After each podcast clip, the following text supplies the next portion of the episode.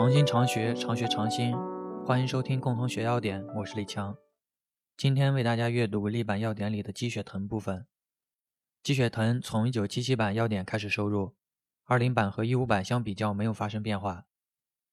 基源：本品为豆科植物蜜花豆的干燥藤茎，秋冬二季采收，除去枝叶，切片晒干。形状：本品为椭圆形。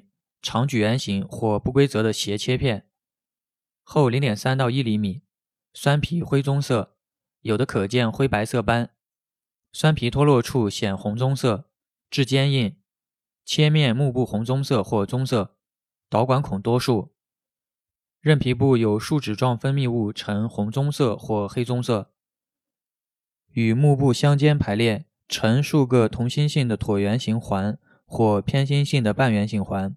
髓部偏向一侧，气微，味涩。在1977版药典里记载，以树脂道分泌物较多者为佳。鉴别：一、横切面的显微鉴别；二、粉末显微鉴别；三、薄层鉴别。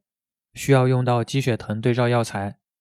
检查：水分不得过百分之十三点零，总灰分不得过百分之四点零。进出物。纯溶性进出物不得少于百分之八点零。性味与归经：苦、甘、温，归肝肾经。功能与主治：活血补血，调经止痛，舒筋活络，用于月经不调、痛经经闭、风湿痹痛、麻木瘫痪、血虚萎黄。用法与用量：九到十五克。贮藏：至通风干燥处，防霉防蛀。特别感谢阿春同学帮忙整理资料，特别感谢红红同学帮忙剪辑音频，欢迎大家订阅、分享、评论，五可以上。